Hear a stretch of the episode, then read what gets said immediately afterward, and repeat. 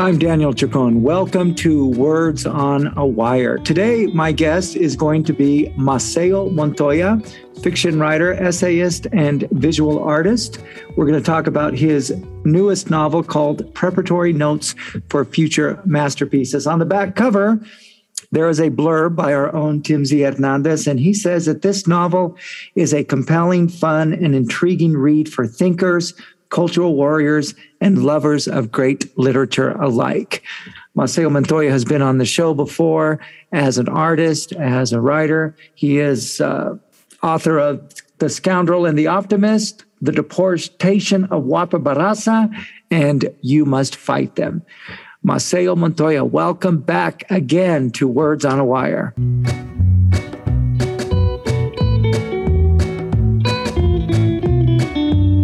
Words on a Wire. Words on a Wire. Wire. Wire.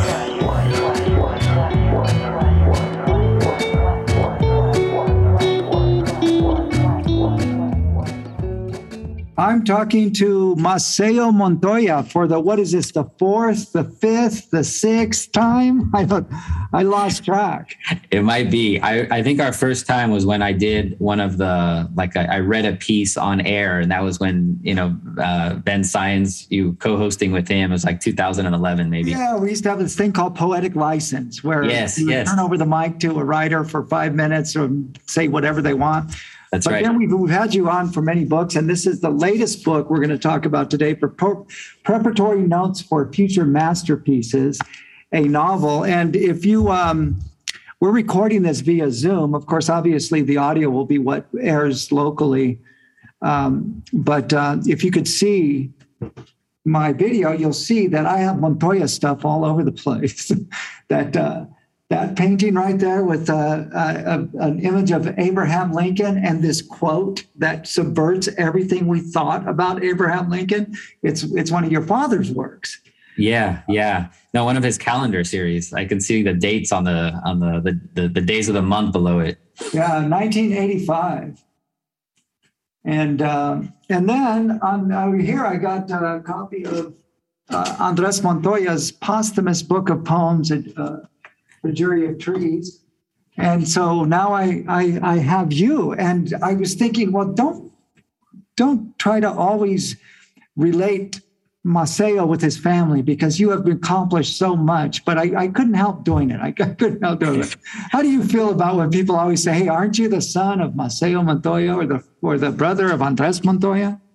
Uh, yeah, I've never had an issue with it. I've always just felt, you know, just really proud and lucky to be um, Right. from the family that I'm that I'm part of, and you know, my creative gifts, um, uh, you know, come from them and and their influence, and and uh, I never saw it as a burden. I've always seen it as a, you know, as only a blessing. And um, you know, my my dad, uh, I think some point in my mid 20s because he was very hard on me growing up um, and hard on me kind of from a you know a, a, a pedagogical standpoint Right, right, right. like he the lessons and the discipline and and you know very guided me very very clearly. And then at some point in my mid 20s he he let go. And i don't know if that was because of where he was at in life. Um, uh, because I never got the sense that he let go with my elder brothers. Right, he was still very hard um, on them, Mhm. and uh, maybe I'm because I'm the youngest, uh, but whatever it was, he just he just kind of trusted me to go in my own direction, and so I was able to uh, again um, kind of carry that legacy forward, but but pursue my own path and and not feel like uh, it was being judged or questioned or questioned in any way. Well, you know, I've always known your dad to be a very wise man. I mean, I don't know him very well, but I know him well enough to know some of the decisions that he's made in his life and some of the things he taught you and taught Andres. As you know, Andres and I knew each other. We went to school together and we're close friends. And uh, it sounds like it was a good choice on his part because here you are. I, I'm not going to, I want to ask your age, but I'm not going to. I'm, it's all right. I'm 40. Okay, good, good. I was going to ask your age. Uh, I was just going to do it in a roundabout sort of way. But uh, here you are, 40, and you've been uh, a professor now uh, at uh, R1 institution, UC uh, Davis. Um, you are an associate professor. Now you're going up for full professor. You have at least six books of fiction um, that I know of. Well, one actually one's nonfiction, which is the uh, the um, what is it? Beginner's Guide to Chicano Literature. Yeah, the Chicano Movement for Beginners. Yeah, yeah, I love that, and I and I got a copy of it. Uh, I picked up a copy of it, and I love what you're doing there. But yeah, you, you've uh, you've accomplished quite a bit at 40 years old. There's not very many full professors at 40 years old, and one of the first things I wanted to ask you about, in, from my perspective, you come out with a book a year. Maybe it isn't quite that. Uh, maybe it is. But from my perspective, I just want to know about your, uh, not so much your work ethic, but your work habits. What is a typical workday like for you? Well, you know, it's it, it, it hasn't been a book a year. It's it's been um, you know it, it had been almost five years since Chicano Movement for Beginners came out, and then publishing um, preparatory notes for future masterpieces. Um, in between, I had two collaborations um, where I contributed bodies of, of, of artwork, uh, one with David Campos, the other for a translation of the, the Mexican poet um, Mario Santiago Papasquiaro. Um, so those those came in between. Um, but you know, I I feel like I'm always working on a project, and even if if it um, uh, you know doesn't have much success or i send it out and i get a whole bunch of rejections. Um, i continue working on it at the same time that i'm working on on other projects. And so i think that i've i've gotten pretty good at, at juggling works um, and moving in between um, different mediums. I think that definitely helps um, whether i'm working on a novel or i'm working on i've attempted kind of these screenplays and the small film projects um, or working in the in the studio. And so I think each of these different creative outlets gives me um, uh, enough of a breather so that when I return to the novel, um, I I don't feel like I've um, you know I have to kind of like start from scratch. I'm I'm kind of constantly uh, you know moving between these projects and the creative juices are flowing. And and when i'm working in the studio it can kind of give me a different perspective when i return to my desk and i'm working on a novel. But I, I would say that the best habit i have and that's when i'm working on a novel is that i set up a word count. And whether it's a thousand words or 1500 words or 2000 and I stick to it. And so I've gotten pretty confident over the years that a novel, a first draft of a novel, will take me three to four months to write. And I know I know how important it is to finish it. And so I I don't set it aside. You know, it's just like during those periods, it's very intense. Um, and I get that first draft um, finished and then and then it, there's a long gestation period. Um, I'll let it sit for a while. I'll send it to the the few readers that I have and that I trust. I get their feedback. I work on it some more. Um, preparatory notes uh, for future masterpieces was in that kind of that process for almost 10 years. Um, and in the meantime, I worked on other novels, uh, worked on other projects, and kept on returning to preparatory notes. And, and that kind of influenced the, the, the development and the evolution of the book so that it, it became what it needed to be, which would have been very different if I had finished it um, you know, after that first draft and, you know, did a second and third and fourth draft and, and then, you know, maybe it was ready at that point, eh, you know, eight or nine years ago. Um, it needed that, that, that long period of, uh, of gestation to, to become what, you know, what it is with all of its different elements. You know, I, um, I, have a friend, you know, Benjamin Sáenz. You, we mentioned him earlier before we started the, the show, how he started off with as a co-host. And Benjamin is writing these incredibly successful YA novels. Um, and his process is to, he'll spend all day if he has to writing a perfect paragraph.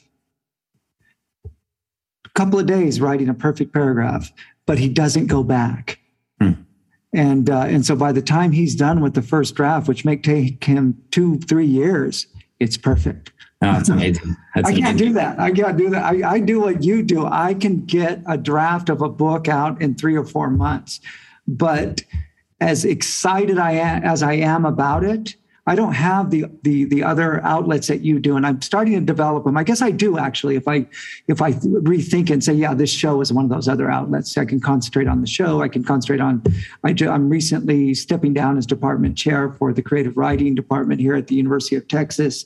I could, you know, um, you know, I could say that those are, you know, those are my projects. But but yeah, one draft and then two or three years revision. Yeah. Uh, but I really think that's a healthy thing to go from, uh, you know, you're a visual artist, you're yeah. an activist, you're a professor, and to have all these other different different projects. Yeah, you know, I as far as I mean, it's amazing that that Benjamin um, can do that, right? What I but I, what I find difficult to do, and you know, the novel I feel is like one of the reasons why it attracts me is because it's this imperfect form, right? It's just it's so long, it's unwieldy. There's so many there's so many different um, I guess variations, so many to, that and, and that it's a puzzle piece, and you're always trying to like move these puzzle pieces around to finally kind of get to something that resembles a finished a finished product, right? Um, and and yet it's it's it it still never feels finished, right? There's there's a kind of these all these infinite amount of variations, and and so there was there was a time, right, where I would just kind of just agonize over every sentence, and then you know several drafts later remove that whole section, right, right, right. And so I think I've learned to be kind of less precious. Um, again, because I know the words can come, right? Or so far they always have, right? Um, it's also very easy to kind of remove them. And, you know, I think about the tens of thousands of words that, um, that have been cut from, from my novels um, that are just there. Um, and yet, you know, again, it's just, it's just part of, part of my process is that, is, is the, the willingness to edit and remove. Right. You know, and uh, as you get older, you're a whopping 40 years old. Uh, and you know as you get older and as you're committed to your to your art you're committed to your craft. Because i mean it's not just enough to be committed to the art you have to be committed to the craft the technique and to learn it and to teach it. And and what ends up happening is what we might have taken years and years to discover on a first draft when we first started. Now because we have been studying craft it just kind of comes together more organically, more quickly. Do you find that to be the case? Yeah, I mean, I, guess even through a first draft or sec, I'm I'm aware of the changes that are going to be that are going to be made or that I'm ha- going to have to make, and so I'm I'm kind of several steps ahead right? Uh-huh. whereas i think before when i was first starting it was i was just like i was completely immersed and kind of lost in that in that first draft. Whereas now it's um, um i'm kind of you know let me get the words out let me get the story out but uh-huh. i'm already starting to think about those those those subsequent drafts as being part of of my process. Um and so almost a kind of thing well i'll handle it then or i'll deal with this part then. Um taking notes as i go along um you know preparing me for for the the later drafts. Yeah, and I, I also found that that um, you know when you talk about craft, and I think it can be a difficult thing to to kind of describe like what is that, right? What what is craft? Um, how do you learn it? And you know, I, I found that just from the the the the many novels that I've worked on, you know, most of my novels have not found their way into print. Right? They're just kind of files on my really? computer. Yeah, I did not know that. I mean, I read one novel that you wrote, uh, sent me a copy of that I never, uh, still hasn't yet to see the light of day. Yeah, I no, I didn't know you had a graveyard of novels. I, definitely, definitely a graveyard, um, and you know, works that I'll return to, and I'm glad they're in the graveyard. Right? They, they, they, they yeah. I learned from them. Right? But and that was that was uh, you know why they were worthwhile for sure. Um, but you know, the writing wasn't there yet, or the story wasn't quite right. But I guess I just found like everything slowed down you know, I mm-hmm. found that that um, you know when I'm reading a novel, it kind of slows down, and I can see all the pieces. And the same thing when I'm writing one, and that that's like a very that's a special place to be. I feel like um, mm-hmm. that comes just with time and and having all that experience under your belt. Yeah, I like that. I like you say everything slows down because the, one of the metaphors that I try to sometimes explain to my students, mostly undergraduates who especially talented undergraduates who resist craft You know, Andres was that way. Andres Montoya was that way. He resisted craft when he was in creative writing programs and departments. And he called it even he even called it cracker craft. I don't want to learn that stuff. I'm a Chicano. I don't need to learn that crap. But uh, um, you know, what I tell my students that resist it, I say, well, you know, craft is like when you study kung fu, a very formal, ancient uh, approach to kung fu. What you spend a lot of time you're uh, doing in the studio is forms. You know every day these forms where you take your arm and you move it there you move this arm there you go like this. And and it's just so hard and it's so boring because all you want to do is fight. Mm-hmm. that's all you want to do. You want to learn how to fight. That's why you're that's why you're there. And this seems ridiculous but the more you have that embedded into your code embedded into your muscle memory the more likely when you're walking down the street and it's dark and then somebody there's an actual threat that you're just going to get into that form naturally without having to think about it. It's the same with craft. When you're writing that draft, you are following language. You are just, you know, you are just going with it. And all that form, all that technique, all those things that you learned just become part of the flow just a yeah. natural you know it's it's embedded in you it's in your muscle your intellectual muscle memory no absolutely but you know and that being said i'm still kind of not surprised but i'm i'm it can often be demoralizing is I, i'm still capable of writing a very bad novel where i've like missed i've, I've had there's so many blind spots right. and um you know you send it out to readers and and um, you know they point out all those blind spots and there can be this frustration like why didn't i see that right? Like i'm this is my you know 10th attempt at a novel. Why why is it like i'm just beginning? And and and i feel like that that's part of the process and excitement of following the language is is each new novel is is a completely new puzzle right? That yes you have more tools to work with right? You have more experience that you're drawing upon but it's still a new puzzle that needs to be figured out. And um, it doesn't come you know it doesn't come automatically. Right, right. At, at least when you're you know when you're challenging yourself right? I'm sure there's writers who but also you're 40 years old. And you know i'm teasing you about that being uh, old but i'm i'm i'm 58 next month i'm going to be 59 which is going to be the very last year of my 50s mm. and it's a crazy experience when you arrive here you'll see how crazy it is because you could be walking downtown past a bank and looking into those glass windows and you see an old man and it takes you a nanosecond to realize that it's you mm-hmm. because you still carry you inside of you. That doesn't change, right? yeah. But it's, a, it's, a, it's an incredible experience. So I think by the time you're 59, you're going to have learned uh, and taught craft and been exposed to many, many, many more patterns and rhythms of fiction writing and of novels and you're going to have been exposed to you know so many different other things that when you're doing the writing process there's going to be less of that error space I would imagine that by the time you're in your 50s and you're writing a novel, it's probably going to turn out okay. You know? Yeah. So, you know, I mean, it's all it's all a development. We're all still developing, you know, and once you stop developing, that's when you become a parody of yourself. Yeah. You know, which you don't do. Scoundrel and the Optimist, your first novel. It was a good novel.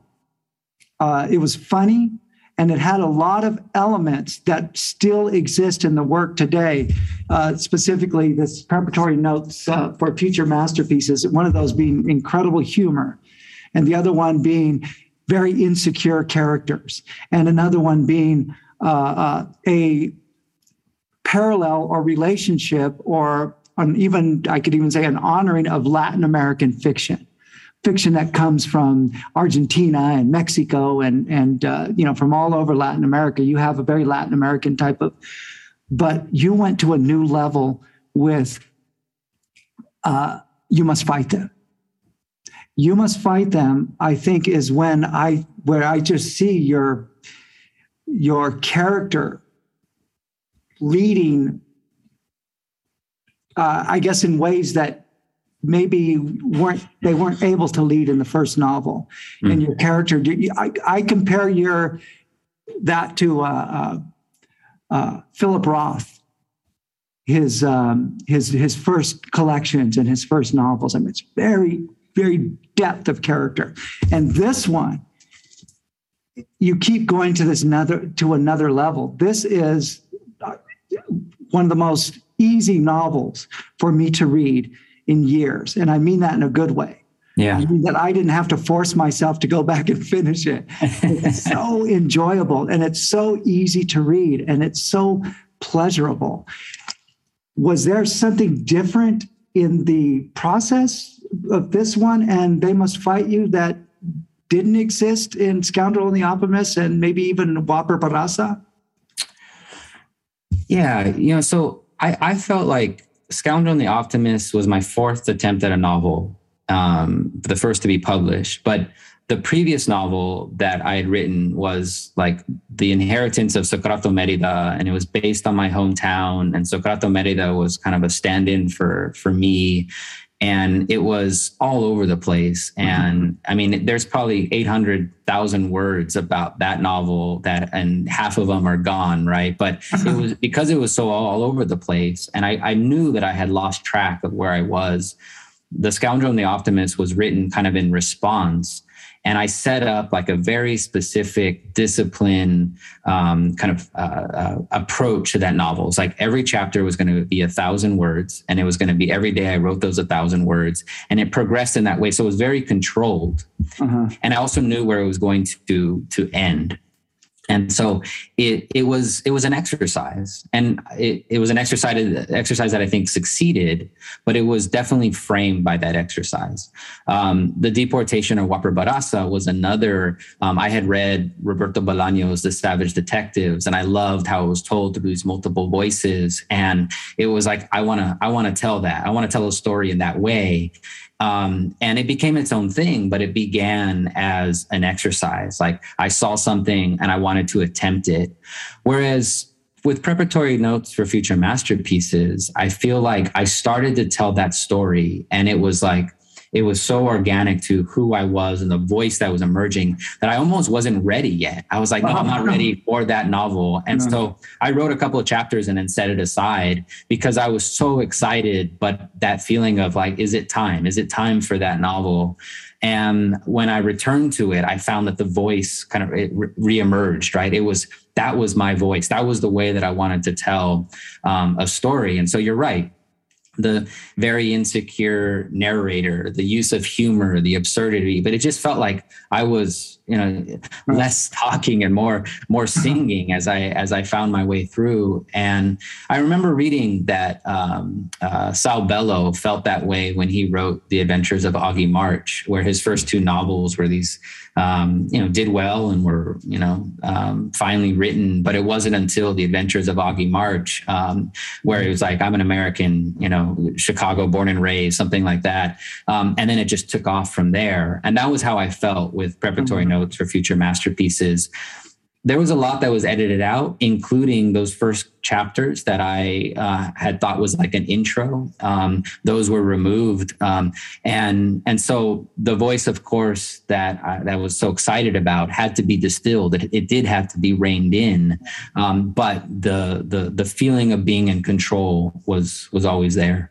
Right. You know, and what's really, I think, ever since. Um, um the uh, we must fight them. And then also in this in this book what's just really there is is is the entire story uh, is filtered through the character's desire through the character's yearning through what it is that you know that that, that you know which is what matters in in i think in character based fiction right? Uh, and so i imagine following that character's yearning that character's perspective that character's voice uh, and having the experience of you know learning craft and reading Saul Bellow and you know and all this has has uh, uh, it, it's only made this your best novel yet. I think I think it's an amazing novel. Um, but but it also it shows your your development, and we don't know where it's going to go yet. We don't know what Maceo is going to be writing in 10 years, but it's exciting to see where, you know, what direction it's going. Do you know where Maceo's novels are going to be in 10 years? No, I don't. Um, I yeah, again, I guess it goes back to like every new novel is like a new project, right? And so I'm not like thinking, oh, preparatory notes for future masterpieces was was this right? Experimental with the use of footnotes and this commentary on on the latinx and chicanx canon. Um, it the the illustrations that kind of weave throughout the the, the book. Do i now need is that going to be my thing? Um, i don't feel that pressure. I feel like I and I've you know I've written other novels. Um, I have two drafts that I'm that I'm working on, and those feel they feel very different. Um, uh, one of them, you know, almost felt at times was like was was humorless and just like a drag to write. Um, but it's a good story, and it's a story that I want to tell, and I feel challenged by it. And so I I have to follow that, um, even though I don't think that at any point I felt like it was singing in the same way that those first drafts of preparatory notes for future masterpieces was.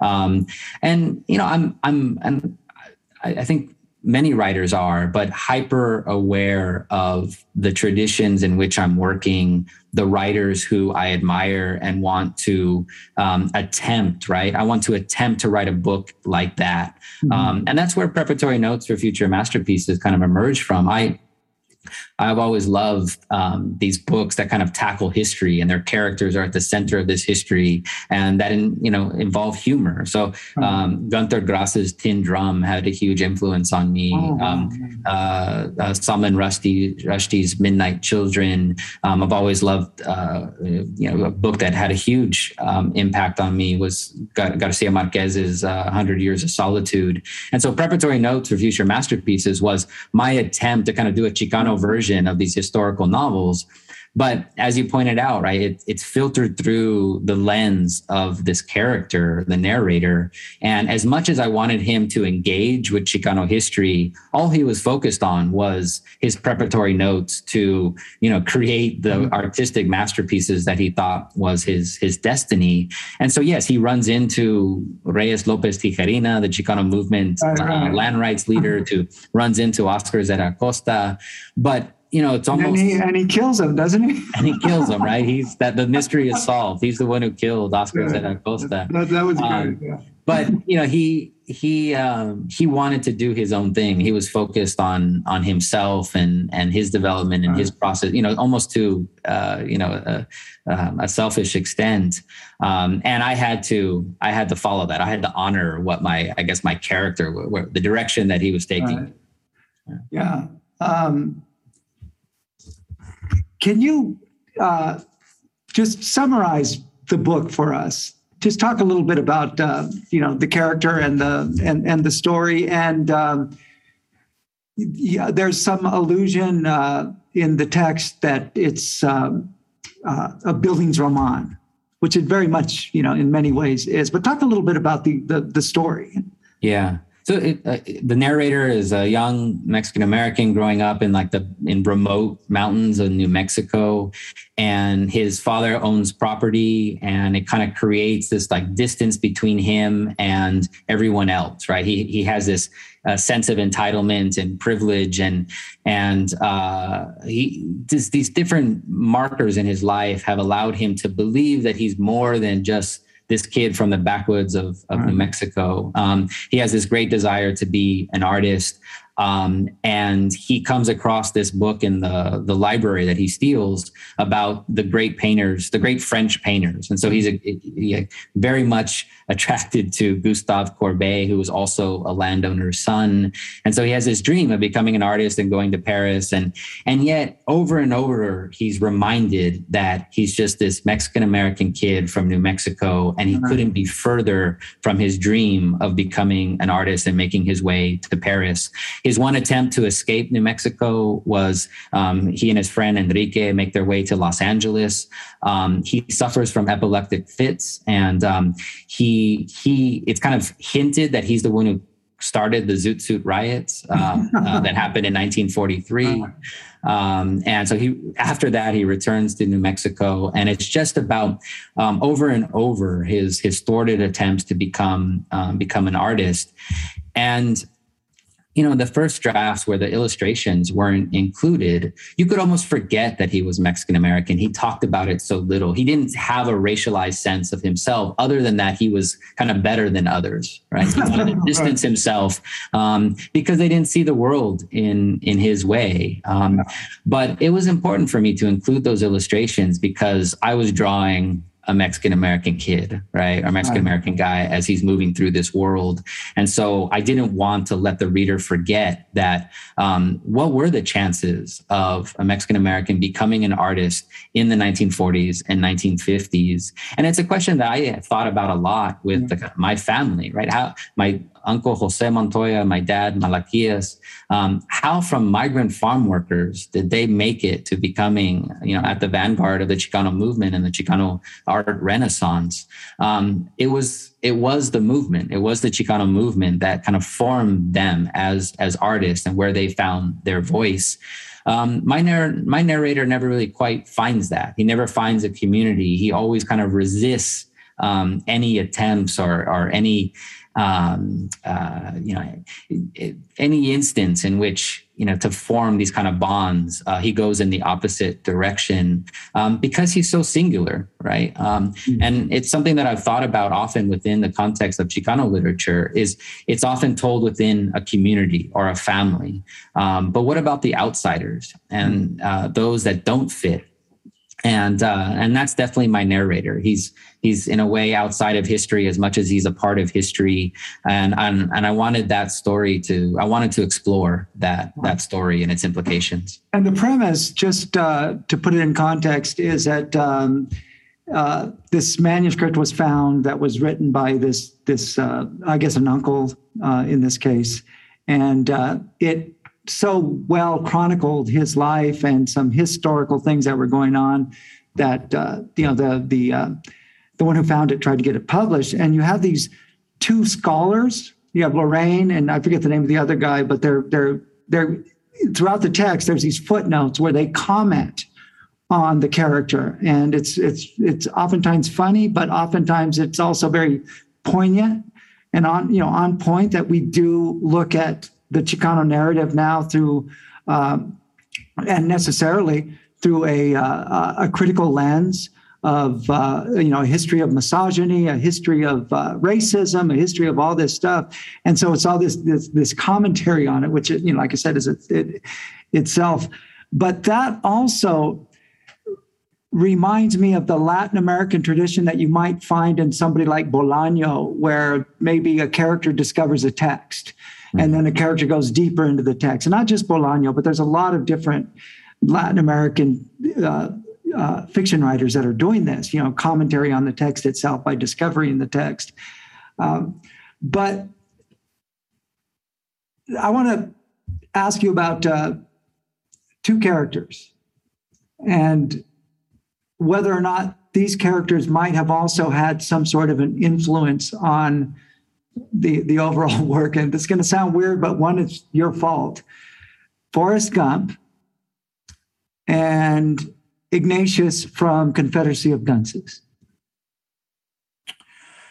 Yeah, so I, I read Confederacy of Dunces years ago, and so I couldn't um, it'd be hard for me to make the connections to that. Um, the Forrest Gump thing was kind of a joke, uh, and it was like uh, it kind of in response to a reader, one of my readers' response, who was like, "Oh, he's kind of like the Chicano Forrest Gump," and um, I almost didn't want that connection to be made, but I was aware of it, and it's like in, within popular culture, it's like if there's a character who repeatedly runs into history, uh-huh. right, or these this historical, the novelty of them running into these historical events, um, then that's what comes to mind is Forrest Gump. But you know, I had thought about um, uh, Berger's uh, Little Big Man, um, where that character is part of mm-hmm. all these, you know, is back Custer's Last Stand, and and talks about all these significant events in in Native American um, history, um, and uh, but the the connection to, I'm sorry, what was the other? It was uh, the. Uh,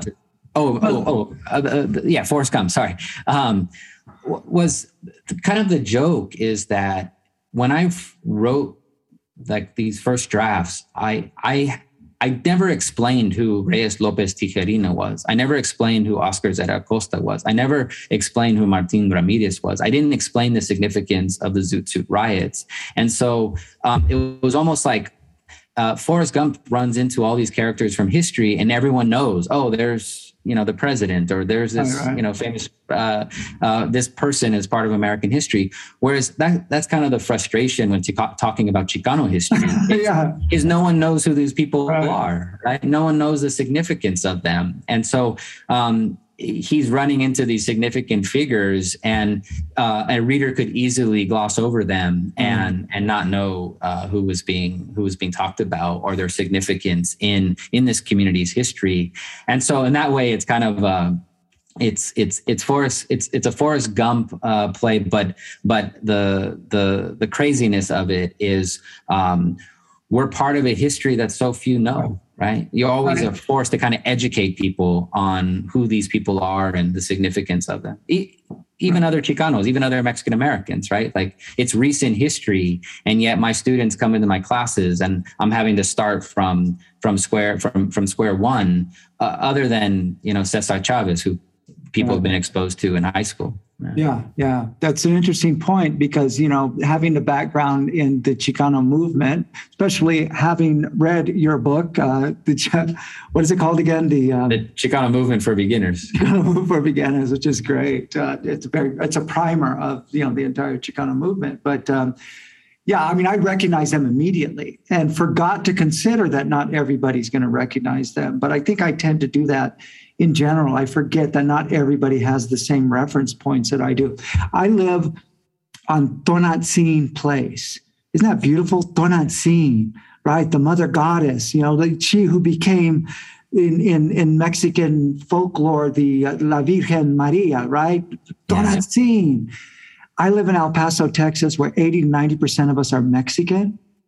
And I, when I tell people the street I live on, I'll say Tonantzin they have no idea who Tonantzin is, which surprises me because yeah. it's such a you know a powerful reference. Like, what you don't know who Tonantzin is? The only ones who seem to know who Tonantzins are are the uh, uh, the Chicana activists.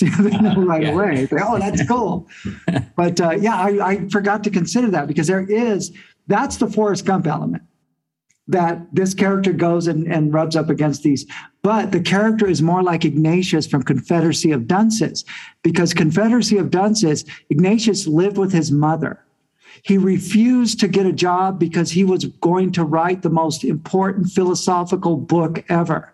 And he would spend hours in his room just writing notes and arguing with other philosophers in letters they would never read mm. because he would never really publish, you know. And it's one of the funniest novels I've ever read. I had to read it twice. I loved it so much. And I, that's how I feel about this. That's kind of why I, I kind of compare it to that uh, more out of wow, this is on that level yeah. than uh, you know than than you know an actual you know identification. Maybe maybe there was some sort of uh, uh, uh, you know unconscious you know identification because when we process information, we keep the patterns and those patterns of information, those algorithms, if you want to call them, are always available to us subconsciously. And even if we're not aware of them. But uh, but it's really, you know, I think it's just it, to me, it's it's one of the funniest novels I've read in a long time. I could relate to it, and I'm wondering.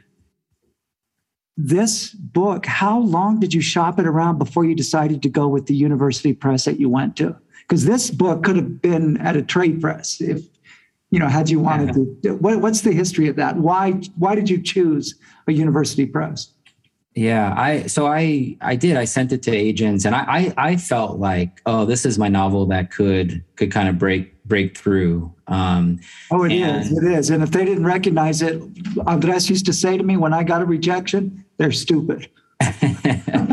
well, I yeah, I I appreciate that, and and I I don't know. I the, the, response that I got was just, you know, here you have something you feel is really special, um, and you expect, you know, anyone who picks it up to like, all right, this is something, or or um, yeah, to see its potential, and and it was complete disinterest. Um, and you know it, it, that was before the illustrations it was before the footnotes and and so I, I don't i don't regret that experience because the the novel still needed the time to become what it needed to become mm-hmm. and I, I, I submitted it to a couple of novel prizes and it was a finalist um, uh, there was a 2040 books prize and then the big moose prize at, at black lawrence press and it was a finalist and so that told me it was going in the right direction but that was all before the the illustrations came in um, mm-hmm. and and then the footnotes came because i i had a feeling that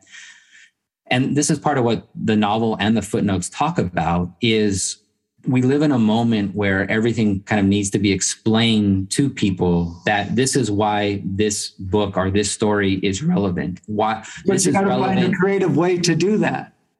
Yeah, and this is you know what does this mean for the Latinx community, or like what could this teach me about the Latinx experience? And here I was writing about this outsider who who doesn't necessarily fit in and um, has like a entitled sense of self and can be arrogant and can be so someone picking it up thinking oh um, i'm going to learn something about chicanos. I'm going to learn something about latino. You really would have to kind of read through the lines of the story to gather that um, and so the, the footnotes kind of emerged out of that frustration right? Like uh, I'm I'm tired of being judged by that, by the other people's and other communities' expectations of what our literature should be. It should be just based on the writing itself and how good the writing is, not like, oh, this story is teaching me about what the immigrant experience is like, or this is teaching me what it's like to grow up in the barrio, or this is teaching me what it's like to grow up in the Southwest.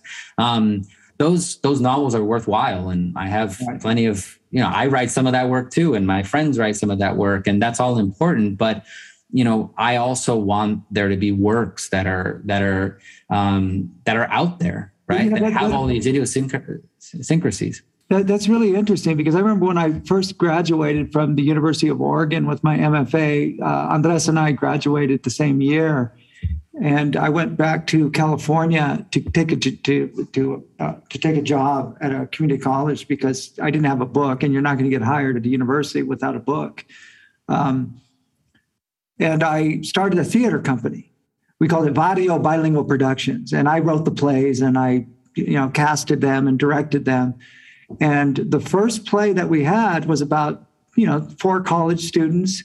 Um, and I remember the community that would come. We we got all the Latino people coming, man. They loved it. But we'd also have some people from the mainstream community that would come to get a little culture. And I remember getting a complaint the first play from a very established uh, white man in the community saying, I felt like I learned nothing about what it's like to be Chicano. Hmm. You know, the, the Chicano community loved it, but it was, yeah. and, and that was what, 20 years ago, 30 years ago. I don't remember. I, I lose track when you get my age. Yeah. Uh, but with the publishing companies shrinking the trade presses, that is, not the independent presses. There's more independent presses that now than there ever have been in the history of publishing. And you will never lack a publisher. There will be always independent presses and university presses who will want to publish you. But the trade press is shrinking, shrinking, shrinking, shrinking so much that it still seems the novels that they want to publish have to be either sure bestsellers because of the reputation of the writer or cultural representations that they understand. Yeah. You would think that that's not true anymore, but it is because this novel should be in airports. well, I appreciate that. And yeah, it's it's frustrating. And i think that you know we've had conversations about the publishing industry and you know your insight into it and you kind of having a sense of the of the landscape. And i'm grateful to i mean both the university of new mexico press that published my previous works and university of nevada press. And and you know they uh, they're committed to the work and ha- appreciate the work and you're having a conversation with with uh, you know with editors and and who who you know are valuing your your contribution which seems much more meaningful than any sort of interaction that I've had with um, you know with these New York agents. And and that's just that's been my that's been my career. And I there's some you know obviously there's there's there's some frustrations um, with that too because I, I want my work to have a greater reach and um, I actually went and met this was a connection through a friend um, an editor at um, uh, I think it was HarperCollins, and you know it was just a, a favor to the friend, and and um, it wasn't like a you know a potential to have a book published. And I saw the inside of HarperCollins, and it was incredible just like floors and floors of like editors and their books and like hmm. the, the posters for the books. And and it's just like teams like working on on this like the production of, of this literature. And uh-huh. and at the time like i knew that at bilingual press it was gary keller rest in peace he passed away this year and karen van hooft and then um, you know maybe one or two other editors. Linda Thurston was the the editor of of, of the Scoundrel and the Optimist, um, and that was it. What, right? what what what what press was this that you visited? Um, I, I I think it was Harper Collins. It may have been Random House. It was one of those. I, I just want to stop a little bit at that image. You painted a Kafka-like image. If you look at some of his novels, especially America, where he gives these these descriptions of going inside of a business, an office, and and how it you know how it runs, and it's all really mechanical. I mean, I saw that, and it was a beautiful image, uh, and and I almost want to picture. Even though I know it doesn't exist, that you go to these different departments in this high rise in New York, every you know every window having this view of uh, you know of the city, and then you go into the Chicano section, and it's one little tiny cubicle with Chicano guy. Yeah. Diving, you know, with a with a Chicano power poster or a poster of Frida Kahlo, but like that, and that's it. Yeah.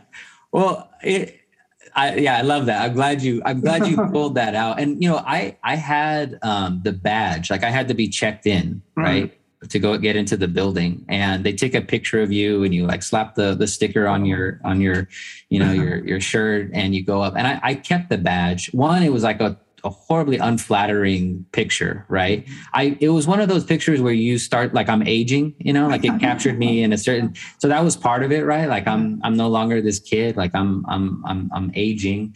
Um, and this is like an opportunity, like what's going to come of this opportunity. And I kept that badge kind of in this way of you know writers holding on to rejection letters that you know one day you know i'll show all these people that rejected me. And you know nothing came of the bad. Nothing came of that experience other than what you say right? Like i know i know what's out there.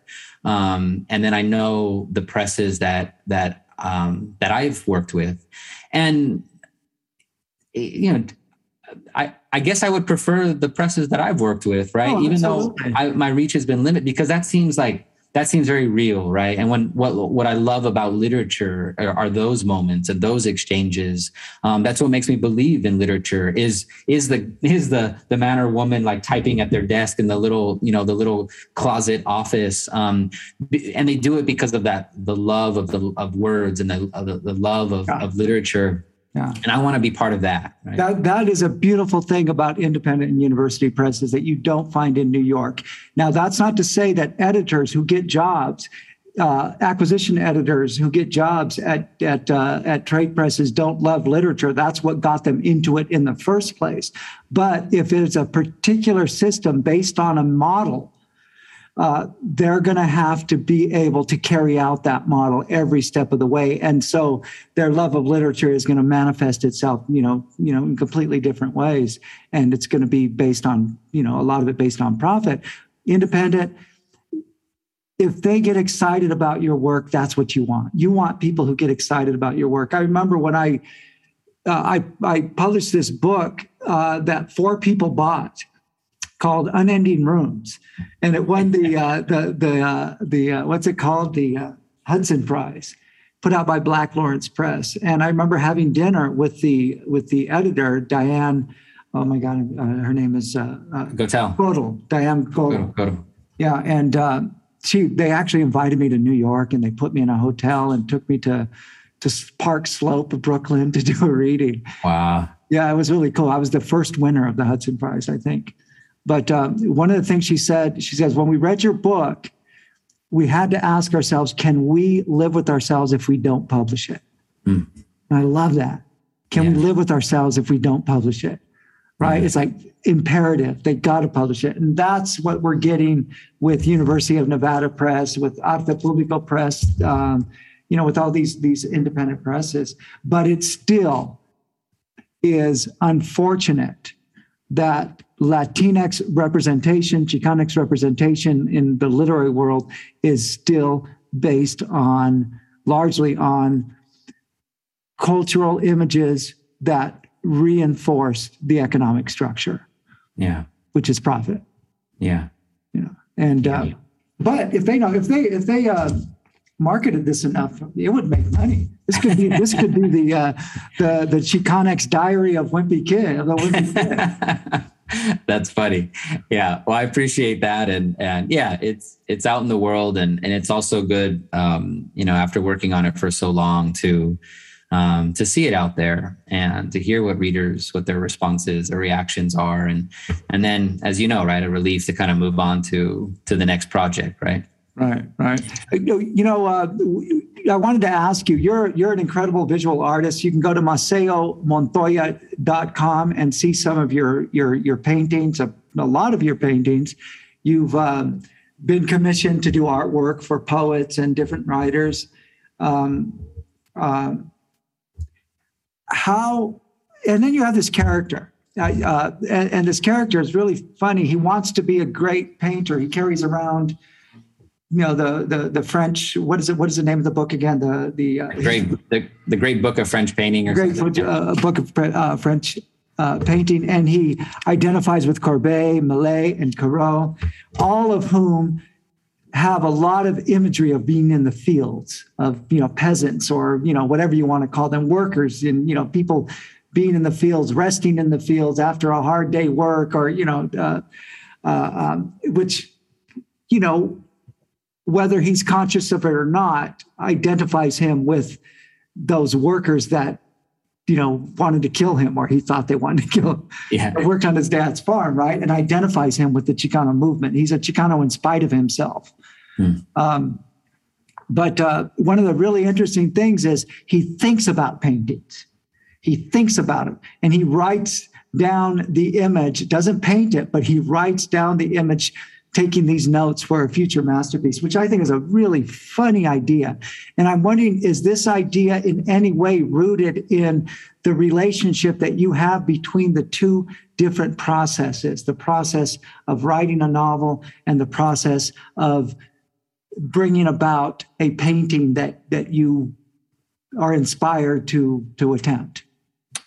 Yeah, it's a, it's a really good question. And I, I don't think so. Like I feel like my process is very different from what the narrator's process, you know, would be if he actually executed his paintings, which is, you know, he for for, for me writing, yes, there's an there's an emotional part of it, absolutely. But because because it takes so long, because it's because of just the, the nature of the process, it's it's it's it's very intellectual as well, right? Um and and um, the the energy that goes into it can can feel often like I'm just stuck in my I'm stuck in my head.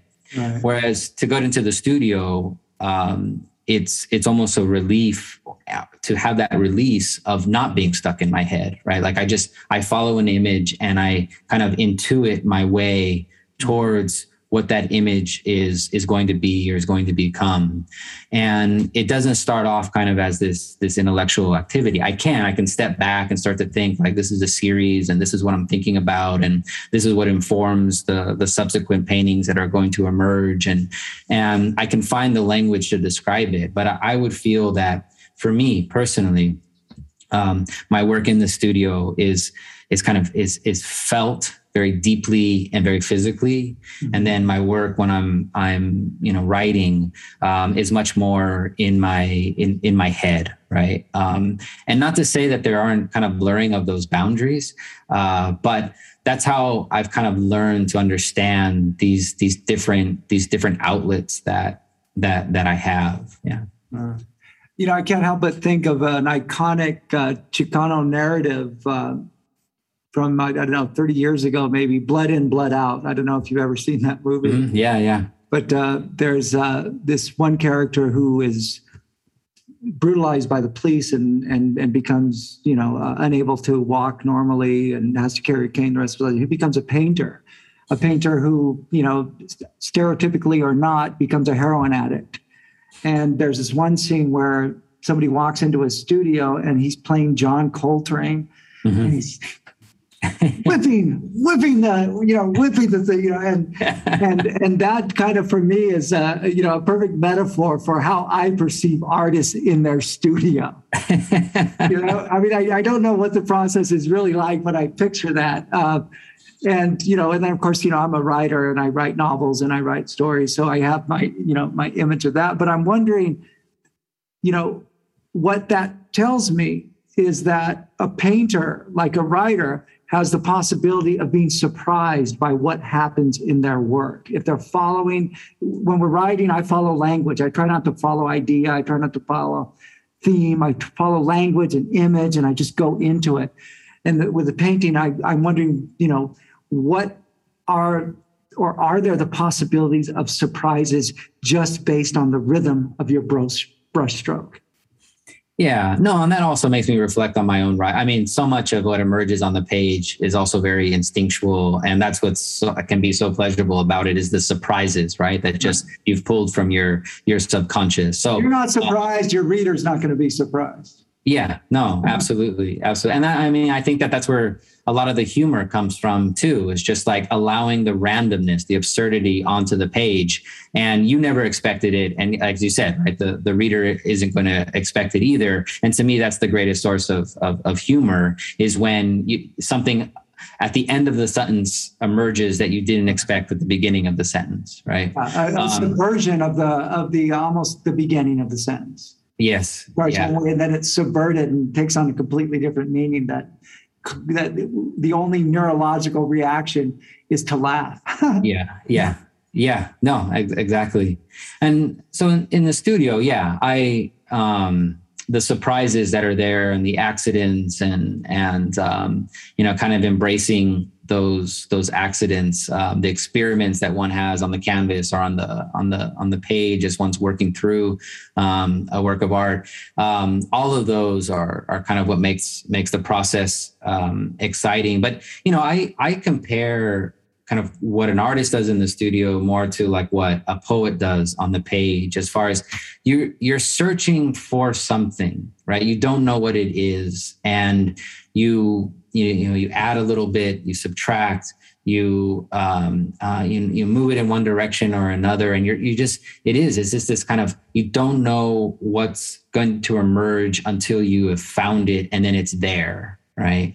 Um and I learned that through my collaborations with David Campos and Lorian Guerrero and, and seeing how their process was on the page and how they were they're editing their work and adding and moving around language. And and maybe because it's searching for this like feeling right? This kind of indescribable feeling um, that, that seems to me different from the longer kind of period of uh, or process of working through uh, a novel. Obviously you're you're looking for feelings but um, it becomes so much something so much more uh, uh, kind of com- complex or elaborate over the the period of you know 100 pages 150 200 pages whatever the length of a novel is Right, right. No, that's that's very well stated. I I, I think of uh, poetry and fiction and most art as, yeah, trying to reach something, but you're not quite sure what it is. But you just know that whatever it is, if you ever touch it, you're going to burn to pieces.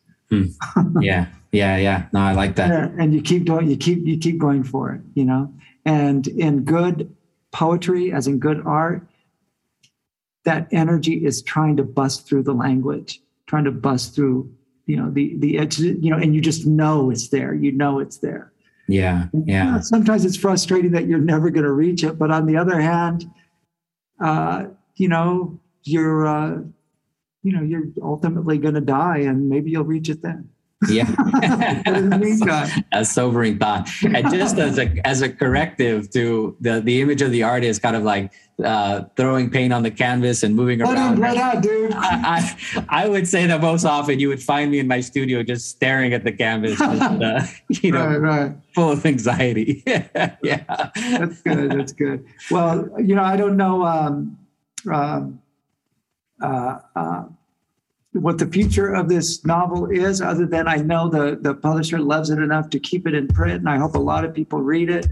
Uh, but um, it, it could definitely uh, uh, be made into a movie. Hmm. Definitely be made into a movie, and it'd be a damn good one. That's interesting. Well, I'm Daniel Chacon, and I am with Maceo Montoya, author of Preparatory Notes for Future Masterpieces, a novel. Check it out. Go to maceomontoya.com. Maceo, anything else you'd like to uh, leave us with before we say goodbye? No, just that as you pointed out in the beginning, this is my fourth or fifth time on the show, and and I've just always appreciated our conversations and and your deep dive into into our literature. Um, it's hard it's hard to get that deep dive, right? It's hard to find people who are really willing to kind of um, engage with one's work on on this serious the serious level. And so, always when I have these conversations with you, I'm appreciative that that you're out there as a reader and that you're you're sharing this works with your audience. Well, thank you very much for saying that. And uh, we'll talk to you later. Thank you.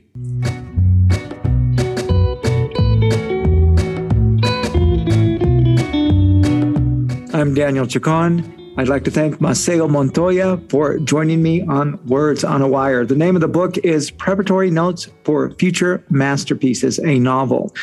And uh, please go out and buy it right now. And remember, if you're local or local, you can shop at Literarity Bookstore right here in our city. Uh, it's one of the best independent bookstores I have ever seen. And this book will be on the shelf. Mm-hmm. Talk to you mm-hmm. later on Words on a Wire.